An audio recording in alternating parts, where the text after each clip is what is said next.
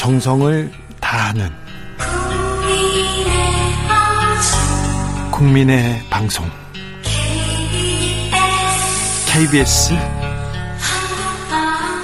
주진우 라이브. 그냥 그렇다고요.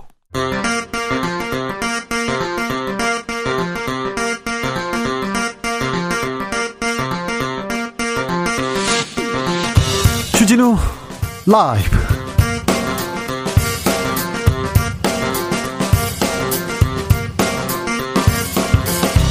2022년 5월 23일 월요일입니다. 안녕하십니까. 주진우입니다.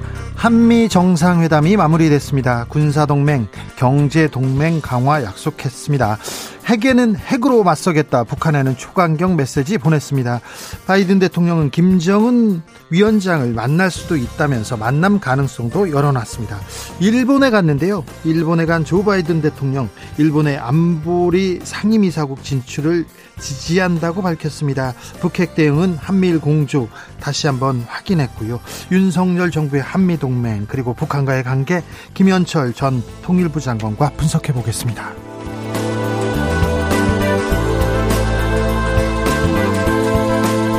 한미 정상회담이 끝나고 공동 기자회견 자리에서 미국 워싱턴 포스트 기자가 질문을 했습니다. 윤석열 내각의 남성이 압도적이다. 성평등 향상을 위해서 뭘 할 것인가? 외신에서 남성 편중 인사 지적했는데요. 주 기자의 1분 그리고 김은지 기자와 고민해 봅니다.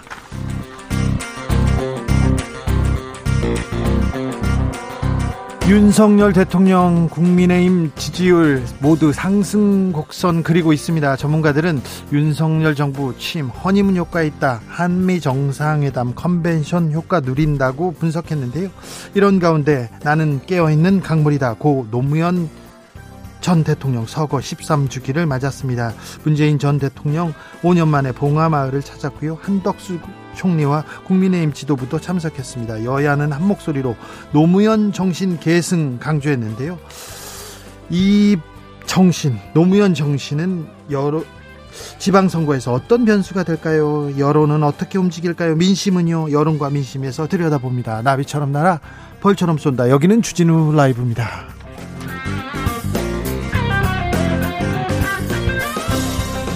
오늘도 자중차에 겸손하고 진정성 있게 여러분과 함께 하겠습니다. 주말 정상회담 어떻게 보셨습니까? 한미 정상회담에서 가장 인상적이었던 장면 있으면 꼽아 주십시오. 그리고 오늘은 봉화에서 한 목소리로 노무현 정신을 계승하자고 외치고 있습니다. 여러분에게 노무현 정신은 어떤 생각이었습니까? 어떤 정신이었는지도 들어보겠습니다. 아, 그리고 바이든 대통령과 문재인 전 대통령 통화도 했는데요. 통화에서는 어떤 얘기 있었는지 최종권 전 외교부 차관과 함께 들어보기도 하겠습니다. 자, 여러분의 생각 일로 보내시면 됩니다. 샵 9730 짧은 문자 50원 긴 문자는 100원이고요. 콩으로 보내시면 무료입니다. 그럼 주진우 라이브 시작하겠습니다.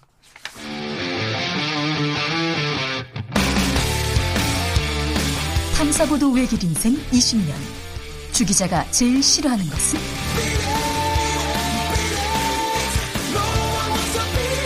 이 세상에서 비리와 부리가 사라지는 그날까지 오늘도 흔들림 없이 주진우 라이브와 함께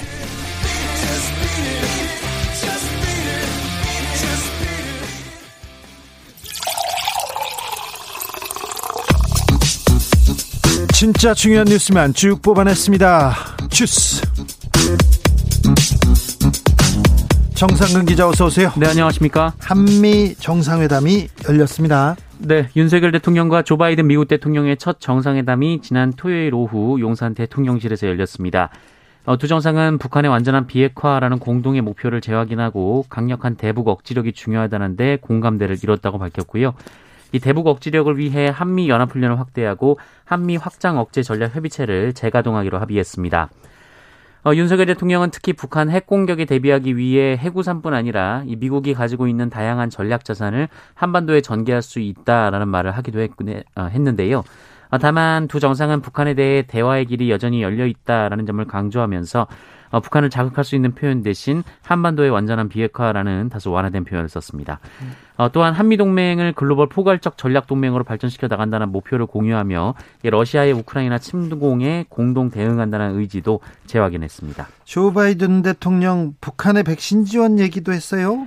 네, 한미 정상회담 전까지 미국은 북한의 백신을 지원할 계획이 아직은 없다라고 밝혔었는데요. 정상회담 당일 이 바이든 미국 대통령은 북한의 백신 지원을 제안했다라면서 북한이 답을 하면 최대한 빨리 지원하겠다라는 입장을 밝혔습니다. 어, 또한 바이든 대통령은 김정은 북한 국무위원장과의 만남에 대해 그쪽이 진지하고 진실한 태도를 보인다면 만날 의사가 있다라고 밝혔습니다. 어, 다만 바이든 대통령은 어제는 미국 언론과의 질의응답 과정에서 어, 김정은 북한 국무위원장에게 전할 말이 있냐라는 질문에 어, hello라고 간략히 답하고 끝이라고 말했습니다.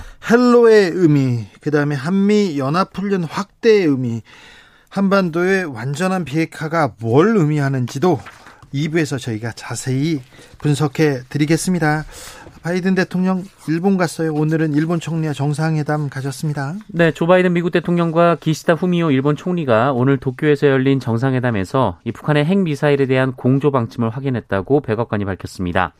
어, 아울러 양국 정상은 북한의 핵 미사일 프로그램이나 이 국제법을 거스르는 중국의 강압적인 행동 증가 등 안보상 과제에 대응하기 위해 긴밀하게 협력하기로 약속했다고 했고요. 또한 첨단 기술, 공급망, 청정 에너지 등의 새로운 과제에서도 협력하기로 의견을 모았다라고 밝혔습니다. 어, 또한 바이든 대통령은 일본의 방위력을 증강하겠다는 기시다 총리의 결심과 어, 일본이 우크라이나 침공 사태를 대응해서 보여준 지도력을 평가했다고 백악관은 덧붙였습니다. 어, 그리고 바이든 미국 대통령은 일본이 유엔 안전보장이사회 상임이사국에 진출하는 것을 지지한다라는 뜻을 표명했다고 보도가 나왔습니다. 유엔 안보리 상임이사국 진출 지지한다. 이게 가능할까요? 그리고 일본의 방위력 증강 계속해서 방위력을 키우려고 하는데 어, 미국 입장에서는 미국의 무기를 사주는 거기 때문에 그리고 미국의 어, 전략 체계를 가져오는 거기 때문에 이거 뭐 마다할 게 아닌데 우리한테는 또 어떤 영향을 미치는지 잠시 후에 저희가 자세히 분석합니다. 한덕수 국무총리가 오늘 취임했습니다. 네, 한덕수 국무총리는 오늘 정부 세종청사에서 취임식을 갖고 어, 민생 문제 해결과 경제 회복, 지속 성장, 국민의 안전을 실현시키기 위해 어, 무엇보다 국민 통합과 협치에 앞장서겠다라면서 야당을 국정 운영의 동반자로 존중하겠다라고 말했습니다. 정호영 보건부 보건복지부 장관 후보자는 어떻게 된 건가요? 네, 오늘 자진 사퇴할 것이다라는 관측이 있었는데 윤석열 대통령은 오늘 기자들과 만난 자리에서 시간이 조금 더 필요할 것 같다라는 말을 했습니다. 당에서 계속해서 정호영 후보자 물러나야 된다 얘기하고 있는데 시간을 더 준다고 합니다. 자, 오늘은 노무현 전 대통령의 13주기 추도식이 있었습니다. 네, 어, 오늘 고 노무현 전 대통령의 이 서거 13주기 추모제가 열렸는데요. 어, 문재인 전 대통령이 봉화마을을 찾았습니다. 어, 문재인 전 대통령의 봉화마을 방문은 지난 2017년 취임 10일 만에 엄수된 8주기 행사 참석 이후 처음입니다. 음. 어, 문재인 전 대통령은 노무현 전 대통령 기념관으로 운영될 깨어있는 시민 문화 체험 전시관을 관람했고요. 어, 체험관 방명록에 어, 깨어있는 시민들이 당신의 뒤를 따르고 있습니다라고 썼습니다. 윤석열 대통령도 추도 메시지를 냈습니다. 네, 윤석열 대통령은 오늘 기자들과 만난 자리에서 고 노무현 전 대통령 서거와 관련해서 한국 정치에 참 안타깝고 비극적인 일이라고 말했습니다. 그게 답니까? 네, 다른 메시지도 있는데 권양숙 여사를 위로하는 말씀을 메시지에 담았다라고 밝히기도 했습니다. 6891님께서 노 대통령 별이 되시어 잘 계시겠죠? 너무 그립습니다. 이렇게 얘기하셨고요. 4477님, 쉬운 길이 아닌 어렵지만 가야 하는 길을 선택하신 것이 노무현 정신이라고 생각합니다. 쉬운 길이 아니었죠. 그렇죠. 그, 그 고생하고 그 어려움 속에 서울 종로에서 이제, 이제 자리를 잡았습니다. 그래서 서울에서 출마하면 쉽 쉽다고 생각하고 그래도 이게 안정적인 길이라고 생각했는데 그리고 그 길을 버리고 또 부산으로 가셨죠. 그리고 계속 아, 지는 싸움을 계속 하셨죠. 네. 노무현 전 대통령 그립습니다. 얘기하는 분들 많습니다. 김한수님, 노무현 대통령은 소수의 의견을 잘 청취하는 그런 협치 강조하셨습니다. 이렇게 얘기하셨고요. 이재명 민주당 개항을 후보, 개항을 국회의원 후보입니다. 이재명 후보에게 철제 그릇을 던진 사람이 구속됐네요. 네, 한 60대 남성이 지난 20일 오후 9시 30분쯤 인천 계산동의 한 음식점에서 건물 밖 인도를 걷던 이재명 민주당 후보를 향해 철제 그릇을 던진 사건이 있었습니다. 네. 어, 야외 테라스에서 지인과 술을 마시던 중 치킨뼈를 담는 스테인리스 재질의 그릇을 던졌는데요. 이재명 후보는 뭐 자기가 이걸 맞았지만 맞았지만 선처 부탁한다고 했는데 어떻게 됐습니까? 어, 네. 이 남성은 경찰 조사 과정에서 구속영장이 받아들여져서 구속이 됐습니다. 네. 아, 이 남성은 이재명 후보가 지나가면서 시끄러워서 술을 먹고 있는데 기분이 나빴다라고 말한 것으로 조사가 됐습니다. 선거를 하는데 옆에서 뭐 욕설을 하거나 폭력을 행사하면 바로 사법 처리됩니다. 어, 좀 기억을 더듬어 보십시오. 김성태 의원이 국회에서 행사 중에 어떤 분이 화나서 이렇게 뺨을 때렸었죠. 그때 그분 구속됐습니다. 그리고 뭘 던지거나 욕하거나 그거 굉장히 민주주의를 위협하는 일입니다. 이거 폭력입니다. 구속됐네요. 코로나 확진자가 만 명 밑으로 만 명 밑으로 떨어졌습니다. 네, 오늘 코로나19 신규 확진자 수는 9,975명입니다. 하루 신규 확진자 수가 만 명 미만을 기록한 것은 오미크론 변이 우세와 초기인 지난 1월 25일 이후 118일 만입니다. 118일 만입니다. 네, 위중증 환자는 어제보다 4명 적은 225명으로 5일 연속 200명대를 기록했고요. 사망자도 어제보다 32명 줄어서 22명을 기록했습니다. 내일 또 많이 나올 테니까 또 지켜봐야 됩니다. 근데 9천 명, 어우, 만명 밑으로 떨어졌습니다. 오늘부터는 해외에서 입국한 사람들 PCR 검사 받지 않아도 됩니까? 네, 오늘부터는 해외에서 국내로 들어올 때 PCR 검사 외에 이 전문가용 신속 항원 검사 결과도 사용할 수 있습니다. 어, 국내에 들어오기 24시간 내에 시행한 신속 항원 검사 음성 확인서를 지참하면, 지참하면 입국이 가능합니다. 네. 어, 요양병원 접촉 면에도 기한 없이 당분간 더 허용되는데요. 어, 이상 반응 등으로 백신을 맞지 못한 사람도 의사 소견이 있으면 접촉 면회를 할 수가 있습니다. 네. 어, 또한 4명 이내로 제한됐던 면회 인원도 4명 넘게 가능해집니다. 원숭이 두창, 아, 이 발병 사례가 세계적으로 지금 확산되고 있어요? 네, 원숭이 두창은 중앙아프리카와 서아프리카 일부 지역에서 풍토병으로 알려져 있는데요. 어, 최근 유럽과 북미를 중심으로 세계 각지에서 감염 보고가 이어지고 있습니다. 네. 어, 세계보건기구는 지금까지 영국 내 20건을 포함해서 유럽과 미국, 호주 등 12개국에서 92건의 감염, 28건의 감염 의심 사례가 보고된다라고 밝혔습니다.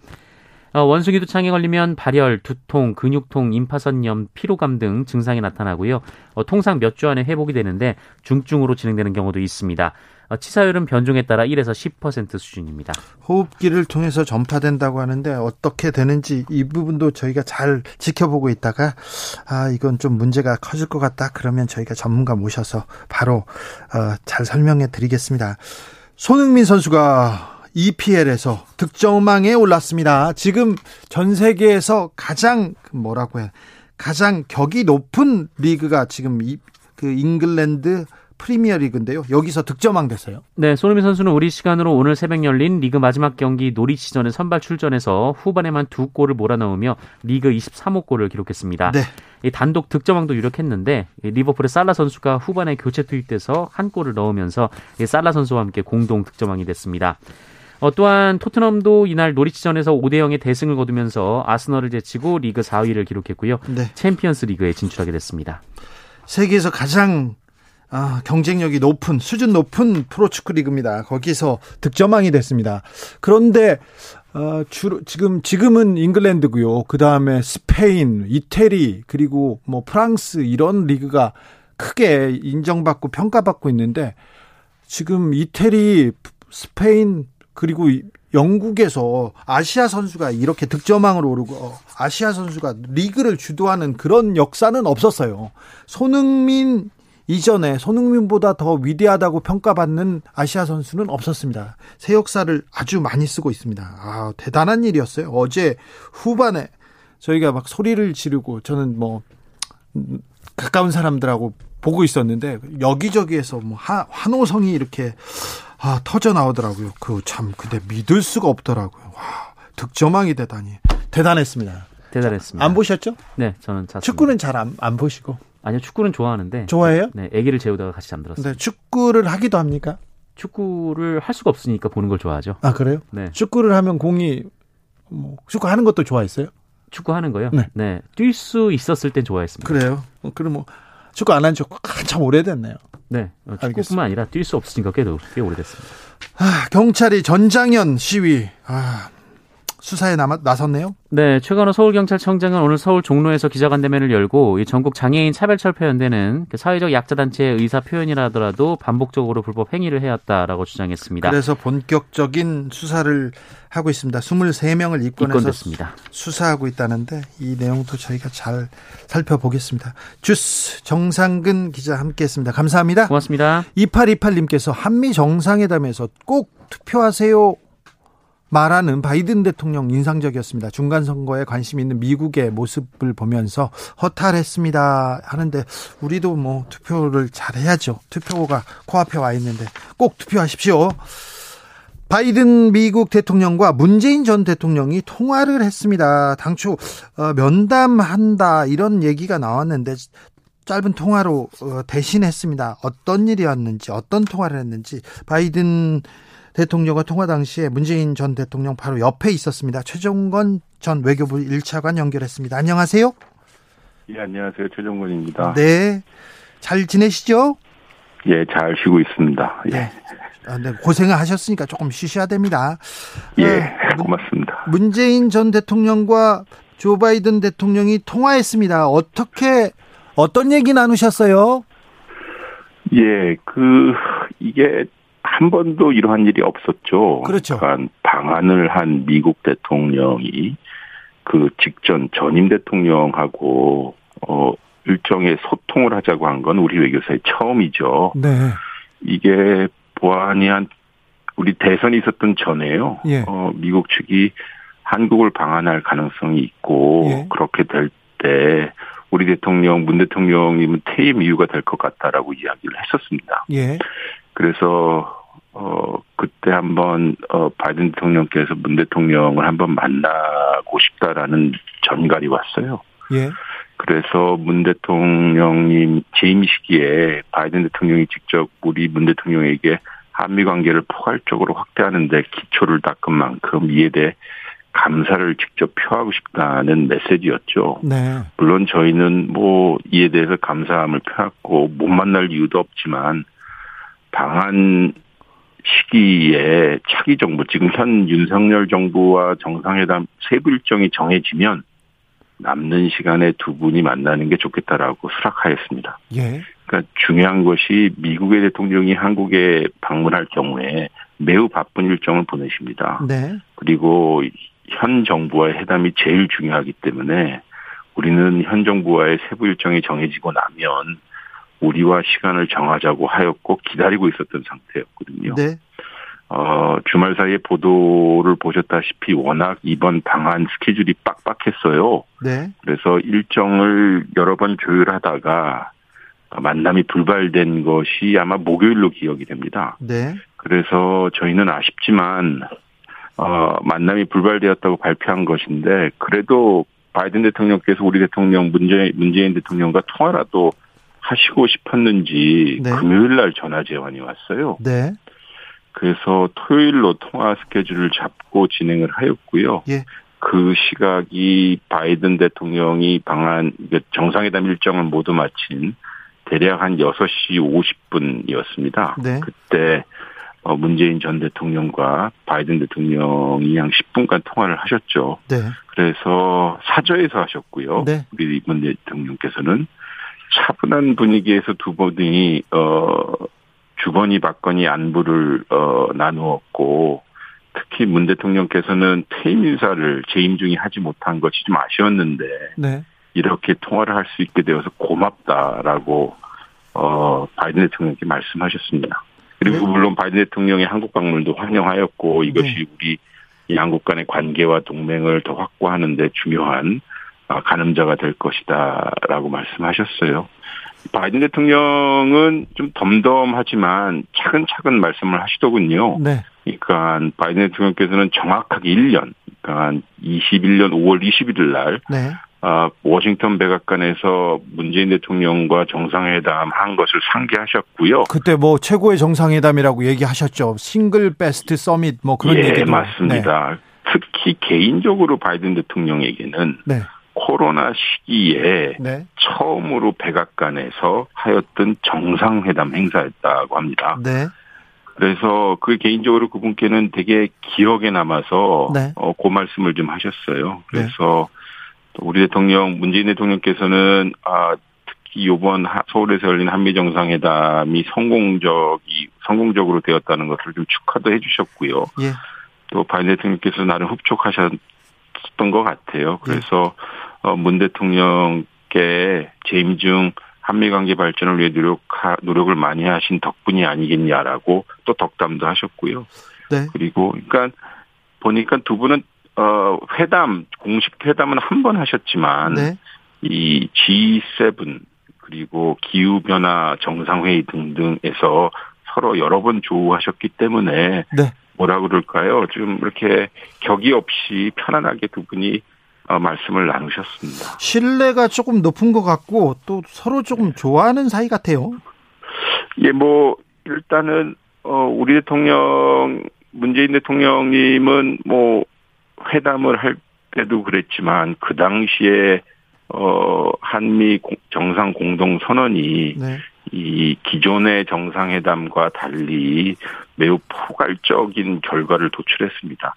예를 들어서 문재인 전 대통령에게는 어, 열 번째 정상, 한미 정상회담이었는데, 네. 1번 회담부터 9번 회담까지는 양자 관계, 그리고 한반도 문제에 집중이 되어 있었다면, 네.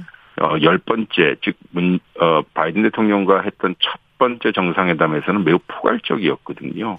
뭐, 우주 달 탐험부터 우리 북한 문제까지, 그리고, 어, 경제 문제라고 할 수 있는 공급망 문제, 그리고 이 지역 문제까지 총망라한 매우 포괄적인 문서를 생산해냈죠. 그래서 이번 어 정상회담에도 그러한 스타일의 문건이 나오는데 네. 거기서 토대를 마련한 것으로 보였고요. 네. 바이든 대통령에게는 이게 매우 인상적, 인프레스가 되었던 것 같아요. 네, 알겠습니다. 네. 미국이 먼저 제안했고 미국이 먼저 전화를 했고 저기 예. 저기 바이든 대통령하고 이렇게 문재인 대통령하고 통화할 때요 스피커폰으로 하진 않고 전화기를 들고 있잖아요 사진 보면 어, 사진, 어, 스피커폰을 사용하셨어요? 스피커폰 합니까? 예, 예, 예. 아 그 그러면 스피커폰으로 얘기를 하시고 옆에서 차관님도 같이 다 듣고 그러셨겠네요. 그럼 우리가 우리가 현직이었을 때는 이어폰을 꽂고 했는데 네, 이 아직 그 사저의 시설이 완벽히 네. 무슨 그러한 통화를 할 정도를 아, 만들어 놓지 않았고요. 네네. 또한 사저이기 때문에 네. 저희가 뭐 퇴임 후에 외교 활동을 이- 벌써부터 염두에 둔 것은 아니어서 네, 그냥 어, 스피커폰으로 하였고요. 뭐 음질이니 뭐 이런 것들은 뭐 요새 전화기가 워낙 좋은 거니 네. 문제는 없었습니다. 알겠습니다. 어우, 스피커폰으로 통화했다. 아, 이거 굉장히 중요, 중요한 내용은 아니지만, 저, 네, 새로운 사실입니다. 저기, 예. 차관님, 예. 대통령 바뀌니까 국격이 달라졌습니까? 대한민국의 국격은 늘 증가하고 있었죠. 그것은 우리의 어 국력, 즉 경제력과 군사력 이런 것들은 큰 통사적인 면에서 보면 늘 증가하고 있었죠. 뭐 네. 순간순간의 부침은 있었지만 가장 네. 중요한 건 우리 민주주의의 발전 때문에라도 네, 저희 우리 어의 정치 체제는 늘 소위 존경의 대상이었고 게다가 코로나를 겪으면서 우리의 방역 역량 예. 그리고 그 와중에 아, 사실 코로나 거치면서 전 인류가 되게 우울했잖아요. 예, 예. 그, 그때 이제 한류 문화라는 것이 또 빛발했, 빛을 더 냈죠. 네네. 또 한류 문화라는 것이 우리, 우리 고유의 문화를 넘어선 지 보편적인 네. 문화를 이렇게 투영하면서 온, 국- 온 세계가 즐길 수 있었으니까 네, 우리의 국력 그리고 국격이라고 하는 것, 우리의 인기라고 할까요? 그런 네. 것들은 좀 많이 올라갔죠. 계속 오르길 바랍니다. 알겠습니다. 조 바이든 대통령이 일본에 가자마자 유엔 안보리 상임이사국 일본 진출 지지한다 이렇게 얘기했던데 이건 어떤 의미입니까? 일본이 진짜 상임이사국으로 진출하는 겁니까? 아이 그거야 제가 지금 답변 드릴 수 있는 입장은 아니지만 그래도 제일 전문가니까 물어보는 거예요. 제가 소위 국제정치학 교수로서 드릴 수 네. 있다면 말씀을요. 네, 그렇게 되려면 중국과 러시아의 동의가 있어야 될 겁니다. 네, 그렇죠. 그러면 예를 들어서 유엔의 어, 유엔의 안보리를 통과해야 될 텐데 네, 어, 러시아와 일본 관계 지금 우크라이나 때문이라도요. 네. 그리고 일본과 중국 관계를 보면 네. 그리고 미국과 이들 나라의 관계를 보면 넘어야 할 산들이 많겠죠. 네. 그리고 일본이 뭐 아시아의 리더로 이렇게 자리매김한다 그러면 우방 그 주변 국가들한테도 지지를 얻어야 될 텐데 그것도 좀 숙질 그렇죠. 이제 소위 리더가 될 수 되려면 네. 공약을 해야 할 거고요. 예. 그 공약은 주변국의 지지를 받을 만큼의 공약이 되어야 할 텐데 네. 가장 중요한 것은 그 공감의 힘이거든요. 네. 어 우리 독일에 대해서는 어 모든 그렇죠. 서방 국가들이 공감하지 않습니까? 네, 그렇죠. 인정하죠. 대해서. 네, 예. 근데 일본에 대해서는 아직 공감의 정도가 매우 낮기 때문에 네. 일본이 뭐 강대국의 지지를 얻는다 하더라도 이 주변국의 공감과 지지가 없으면 어려울 텐데 네. 그것을 얻기 위한 숙제를 많이 해야 될 겁니다. 알겠습니다. 문재인 전 대통령이요 재임 기간 동안 음, 대통령이자 예. 또 한국의 대표 선임 외교관으로서 예. 많은 활동했는데 어떤 외교를 했다고 보십니까? 어, 첫 번, 저는 제 개인적인 표현으로는 뭐 정성 외교를 했다고 생각하는데요. 정성 외교. 예, 하나하나 외국의 정상을 대할 때도 그 나라의 사정과 어, 이해관계 그리고 우리와의 관계 또 우리가 얻어야 할 이익을 아, 하나하나 다 치밀하게 보셨고요. 예. 그리고 항상 집중하셔서 어 그것이 뭐 강대국일 나 혹은 약소국이다 하더라도 우리는 어 상당히 떳떳하고 그리고 약소국에게는 따뜻하게 했던 것 같아요. 그리고 우리가 지금 조 바이든 행정부와의 관계만 생각하시는데 한미 관계를 고려할 때요. 네. 근데 우리 임기 5년 중에 3년이라는 시간은 트럼프 행정부와 한미 관계를 그렇죠. 어, 관리하고 나아갔습니다. 네. 이때 뭐 두 분 정상께서 한반도 평화 프로세스라고 하는 네. 어, 대북 정책을 공동 보조를 취해서 하였지만 방위비 분담금이나 우리 한미 FTA 개정과 같은 현실적인 문제에 있어서는 국익과 직결되기도 하고요. 거기에 대해서는 저희는 당당하고 떳떳하게 우리 국익을 챙기고 어, 안 되는 건 안 되고 되는 건 되는 식으로 어, 하였죠. 이것이 가장 중요한 것 같아요. 결국은 외교라는 것이 이 좀 국민의 입장에서 보면 좀 동떨어져 있는 것처럼 느낄 수 있지만 국민의 이익과도 직결되는 것이기 때문에 네. 매우 정성을 기울여야 되는 어, 국정 행위입니다. 네. 아, 차관님 얘기가 들으니까 뭐 얘기가 잘 정리가 됩니다. 교수님이 교, 교수로 돌아가셨죠? 예, 복직했어요. 아, 예. 앞으로도 저희가 저희가 방송에 모셔가지고 계속 강의 잘 듣겠습니다.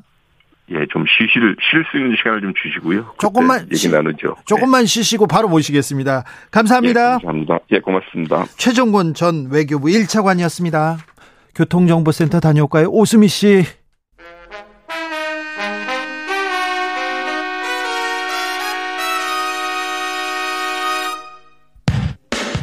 라이브 돌발 퀴즈. 오늘의 돌발 퀴즈는 객관식으로 준비했습니다.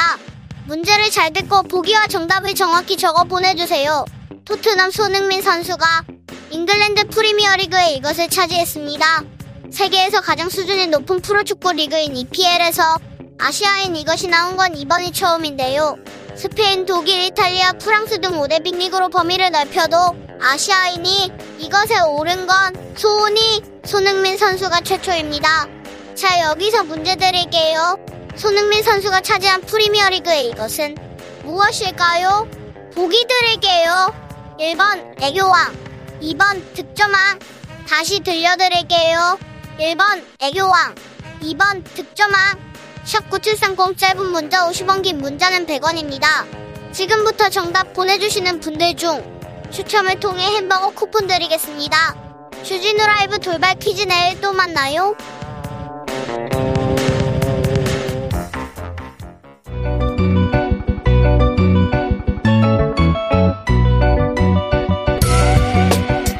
한층 날카롭다 한결 정확하다 한편 세심하다 밖에서 보는 내밀한 분석 정치적 원의 시점 오늘의 정치권 상황 원회에서 민심 곁에서 더 정확하게 분석해 드립니다. 김용남 전 자유한국당 의원 어서 오세요. 네 안녕하세요. 호기심 천국 김용남입니다. 최민희 전 더불어민주당 의원 어서 오세요. 안녕하세요. 불굴의 희망 최민희입니다. 최민희 의원님은 지역에서 못 오셨네요. 아 올라갈랬는데 차가 막혀서 못 갔습니다. 아 그러셨어요? 근데 김영남 음. 후보님은 정말 대단하십니다. 네. 선거 운동도 열심히 하고 새벽에 올라오셨대요. 제가 당했어요 오늘. 그렇습니까? 네. 제가 아, 당했다고요. 네. 저는 열심히 올라왔는데 최 의원님은 남양주에서 선거 운동하고 계시고 네. 아, 지금 인터뷰하고 있습니다. 네. 자, 윤석열 대통령과 조 바이든 대통령 한미 정상회담이 있었습니다. 가장 인상적인 장면은 어떤 장면이었습니까? 최민희 의원님?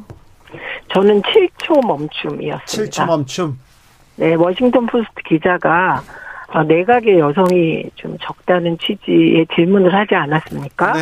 그런데 거기에서 7초 멈춤 하셨더라고요. 근데 그 7초가요.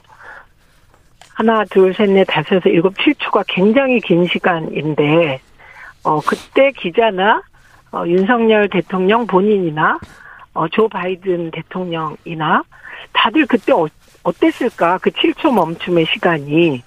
그래서 저는 그 7초 멈춤의 시간이 가장 인상적이었습니다. 김용남 의원님? 저는 뭐 장면보다는 방문 일정 자체가 상당히 어, 인상적이었습니다. 왜냐하면 미국 대통령이 한국 방문을 할 때는 거의 예외 없이 일본을 먼저 방문하고 일본에서 한국 들어온 경로였거든요. 그렇죠. 아니면 뭐 어, 일본만 방문하고 다시 미국으로 돌아, 돌아가는 경우도 많았고요. 근데 제 기억으로는 이번이 처음인 것 같아요. 미국 대통령이 한국을 먼저 방문하고 그 다음 일본 가는 거는 제 기억엔 이게 처음인 것 같은데요. 어, 느티나무님께서 바이든은 양손 무겁게 선물만 들고 간 것 같아요. 얘기하는데 이번에 왔을 때 삼성전자 공장도 가고 현대차 뭐 정의선 회장도 만나고 우리 기업이 투자를 하고 뭘, 뭘 우리가 도와준다고 얘기하고 조금 많이 양상이 많이 달라졌어요. 김영남 의원님. 그죠? 지금 미국으로서는 그 전부터 그랬죠. 조 바이든 대통령 들어서서 특히 반도체 관련해서 미국에 투자하라고 네. 어 거의 직접적으로 요구를 하고 있고 이런저런 이유에서 아무래도 미국이 최종적인 수출국, 수출 대상국인 경우 품목이 워낙 많으니까 네. 특히 반도체 관련해서는 어, 삼성이나 이런 데서 미국에 아예 반도체 공장을 지을 계획을 지금 하고 있는데 글쎄 그거는 저는 나쁘게만은 생각 안 합니다. 그러면 수원, 삼성, 기흥 다 저기 뭐지? 지역구, 지역구 지금 공장이 좀 흔들리는 거 아닙니까? 김영남 의원님? 근데 어차피 수원에는 생산 라인은 하나도 없어요. 생산- 네. 거기는 R&D 센터만 있지 생산 라인은 이미 기흥, 화성, 평택으로 다 떠나갔거든요. 네. 그래도 음. 어, 공장이 지금 미국으로 가면 수원에 있는 R&D도 옮겨가야 되는 거 아닙니까? R&D 센터야 뭐 핵심이니까 거기는 안 가겠죠. 그거는 안 갈 텐데 전 개인적으로는 수원에서 반도체 생산 라인이 다른 도시로 다 이전해 간 것. 물론 그게 반도체 라인 증설을 위한 땅이 마련되지 않아서 그랬습니다만 대단히 아쉽게 생각하고 어, 잘못된 거라고 생각합니다. 최민희 의원님. 그 우선 이제 이 대목에서 외교라는 것이 이게 흐름 속에서 간다.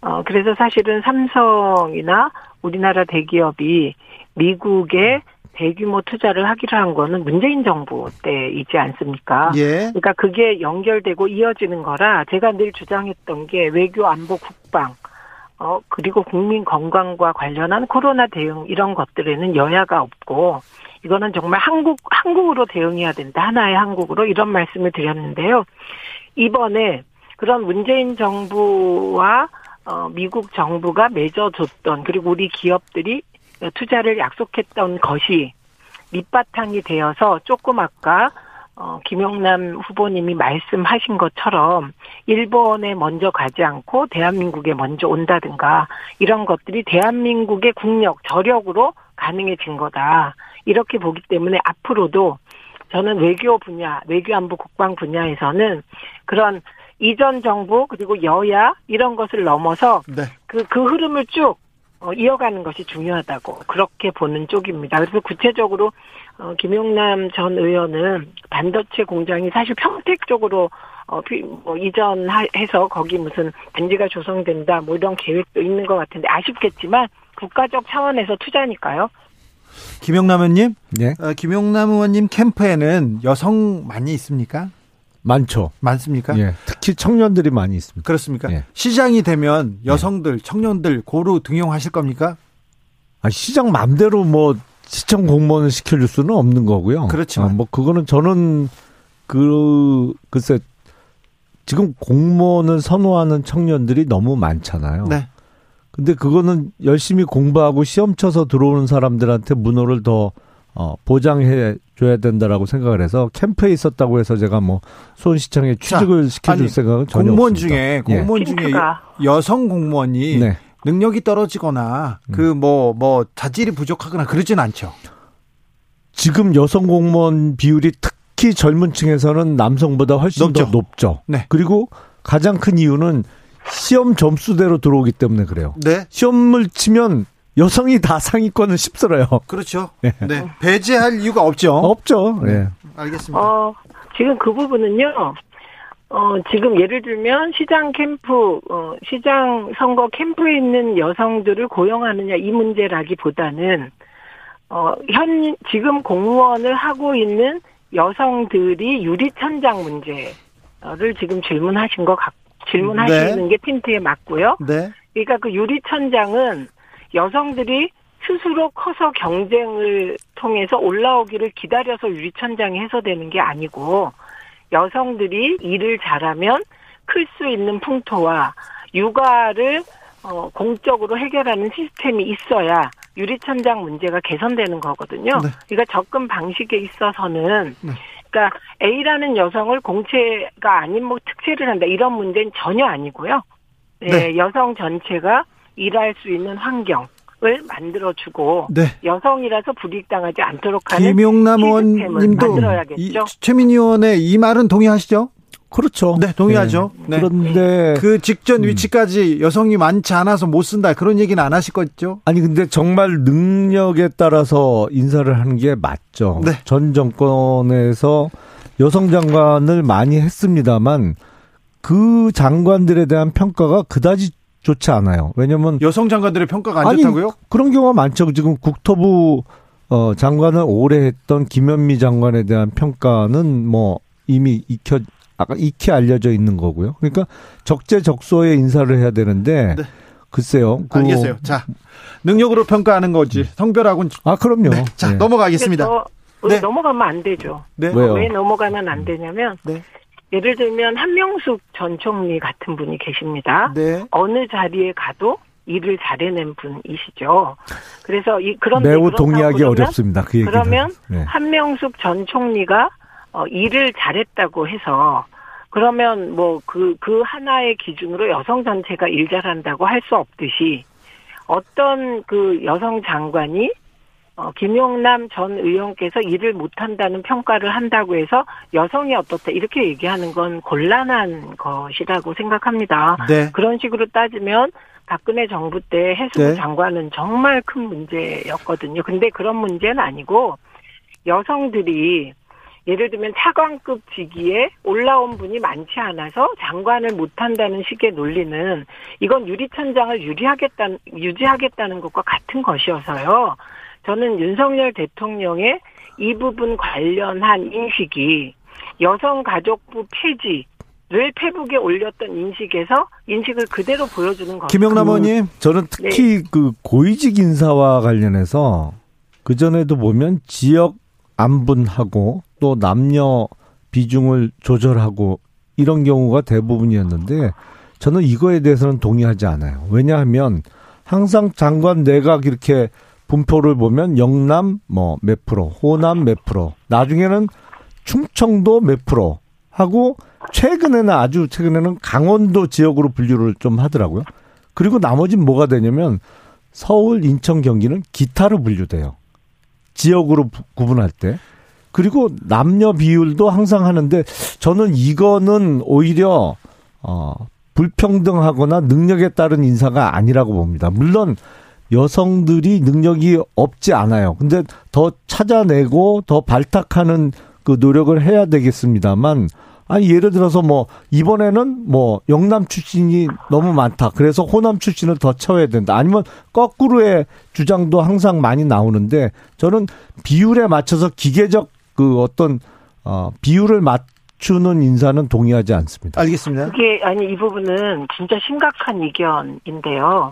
물론 지역 균형 발전, 지역 균형 인사 혹은 어 이게 어떤 분야는 여성이 많고 남성이 적어서 남성을 우대하는 분야도 있습니다. 취업에 있어서 이런 것을 일률적으로 얘기하는 건 곤란하고요. 이건 긴 토론이 필요하지만 네. 예를 들면 일반적으로 고위직 인사를 할 때 혹은 비례대표 국회의원을 할 때 예, 혹은 어, 지자체의 비례대표를 할 때 여성을 배려합니다. 그 이유는 올라갈수록 유리천정이 심해서 여성들의 여성들이 거의 진출을 못하기 때문에 이건 여성들의 권익이 정치를 통하여 반영되기 어렵기 때문에 배려하는 것이거든요. 네. 그래서 예를 들면 여성 비례 30%는 국민의힘도 그대로 가지고 있습니다. 국회의원.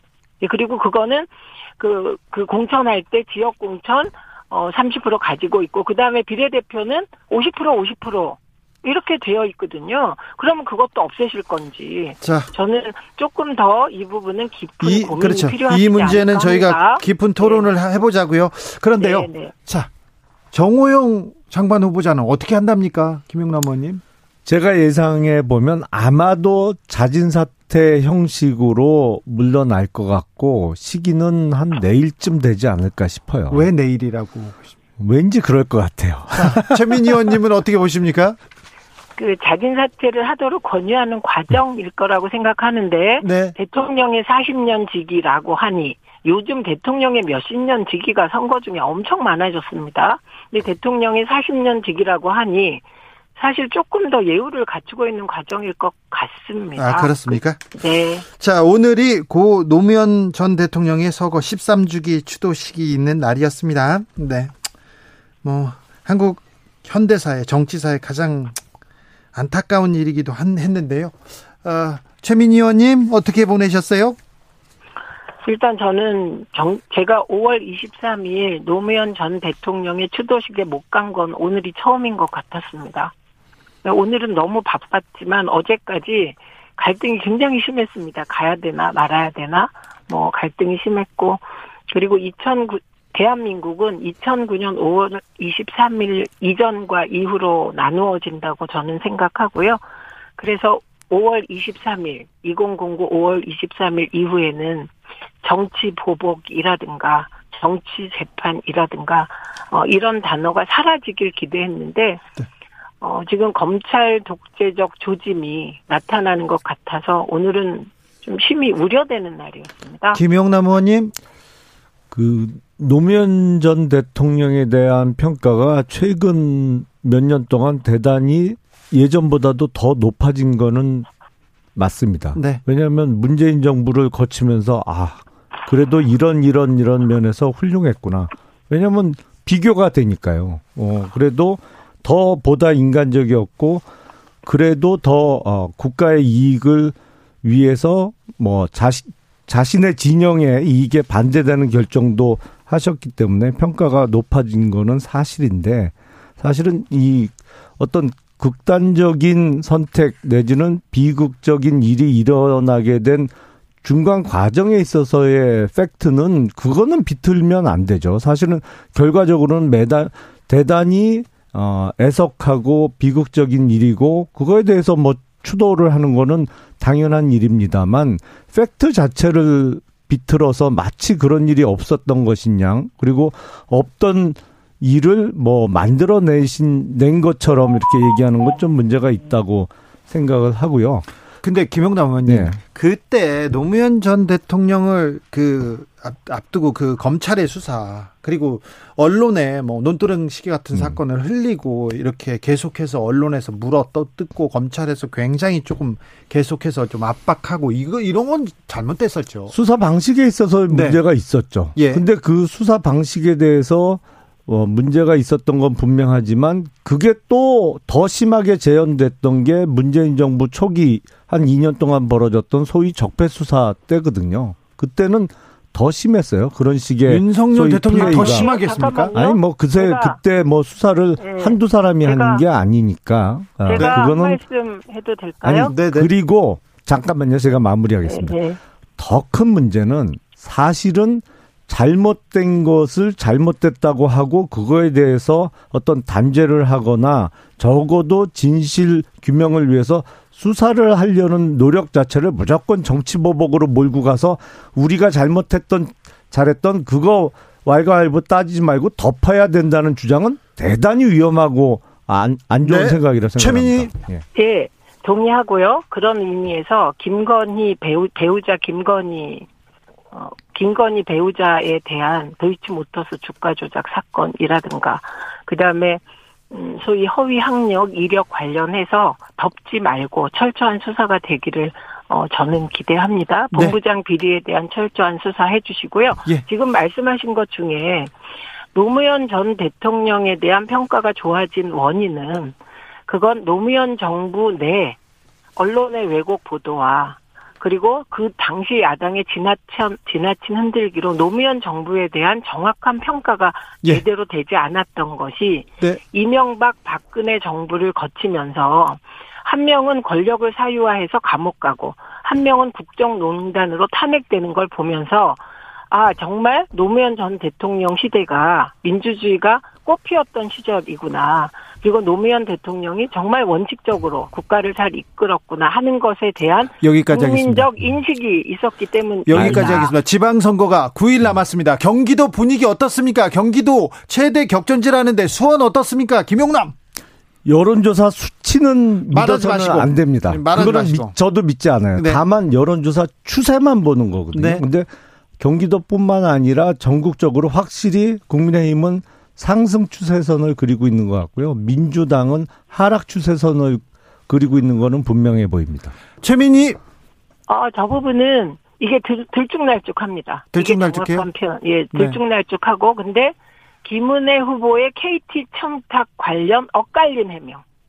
어, 예. 기록에 나와 있는 시댁 쪽 부탁을 받았다는 요지의 답변과 네. 관흥 클럽에서 관여한 것 없다는 발언의 내용이 알려지면서 이게 문제가 되고 있고 또 하나는 가짜 경기맘 논란, 유황맘이 아니었냐 이게 급속히 엄마들 사이에서 퍼지고 있습니다. 그리고 일부 여론조사는 어, 예를 들면 안심번호가 아닌 그 여론조사 기관에서 자기적으로 추출한 여론조사 결과는 저는 믿을 게 못 된다고 생각하고 네. 그래서 지금 민심이 대단히 혼전 중이다. 이렇게 봅니다. 그리고 김영남 후보님 말씀 중에 그건 지난주까지고요. 네. 예, 그 지난주 이후에는 이게 지금부터 오늘부터 지금 정식 지방선거 국면이 도래했다고 예. 유권자들이 인식하고 계시기 때문에 자, 그러면 최민희 의원님. 시작입니다. 네. 에, 어제까지는 그 지금 국민의힘이 지지도가 조금 상승세고 민주당은 좀 답보 상황이었는데 오늘부터는 좀 달라질 것이다 이렇게 생각하시는 거죠? 아니 일단 그 경기도와 남양주 상황은 그 그게 지난주 초반까지였고요. 네. 후반에는 달라졌습니다. 그러니까 그 자. 흐름이 다른 것 같습니다. 자, 9일 지역마다. 남았는데요. 마지막 이 선거의 변수는 뭐가 될까요? 저요. 예. 저는 어, 이재명 후보를 찍었던 음, 1,700만 그리고 0.73%의 석배에 가슴 아팠던 그 민주당 지지자들, 야당 지지자들이 분위기에 귀 눌리지 말고 네. 어, 일어나서 나와서 자기가 지지하는 후보를 뽑아 뽑느냐 안 뽑느냐가 이번 선거의 결과를 근데 좌우할 거라고 민주당에서 봅니다. 계속 지지층이 결집하면 지지층이 찍으면 이긴다 하는데 중도 중도의 마음을 잡아야 어, 될거 아닙니다. 아닙니까? 그 지지층 결집을 얘기하는 게 아니라 0.73%의 석패에 그러니까 민주당 지지의 가장 오른쪽에는 중도가 포함되어 있죠. 그게 소극적 지지라고 표현을 하는데요. 네. 그 제- 소극적 지지자들을 최대한 끌어내는 것이 민주당의 과제라고 봅니다. 김영남. 제가 보기에는 이제 9일 남은 선거에서 사실은 어, 사전 투표까지 고려, 고려하면 며칠 안 며칠 안. 남았거든요. 근데 이번 주 과거에. 민주당에 표를 줬던 유권자들로 하여금 이번 지방선거에서 다시 투표소에 나, 투표소에 나가서 민주당을 찍을 만한 명분이나 이유를 찾아줘야 되는데 제가 보기엔 민주당 이거 남은 며칠 동안 이거 만들어내기도 어려워요. 사실은 그래서 적극적으로 과거에 민주당을 찍었던 분들이 투표소에 나올 만한 동기부여를 하는 작업이 필요한데 쉽지 않아 보입니다. 제가 최민희 보기에는. 의원님. 아, 그 동기부여가 지금 시작되고 있고, 이게 이제 대통령 선거와 지역 선거가 다른 건 지역 후보들이 다르기 때문이죠. 네. 예, 그래서, 어, 어떤 지역은 결집이 빨리 일어날 테고, 어떤 지역은 서서히 일어날 테고, 그러나 네. 전국적 결집 조직, 그 다음에 소극적 지지자들의 어, 결집 조짐은 이미 일어나고 있다. 이렇게 봅니다. 제가 보기에는 민주당 과거 지지자들이 검소완박이나 이런 걸 통해서 또 이재명 후보의 출마를 통해서 명분을 찾기가 어려워졌어요. 민주당을 지지해야 되는 명분을 못 찾습니다. 지금 상황에서. 아, 이건 중앙선거가 아니기 때문에 네. 뭐 개별 후보들이 충분히 결집을 해내리라고 생각합니다. 알겠습니다. 여기까지 듣겠습니다. 김용남, 최민희, 최민희, 김용남 두 분 감사합니다. 감사합니다. 고맙습니다. 저는 잠시 숨 좀 돌리고 6시 2부 이어갑니다.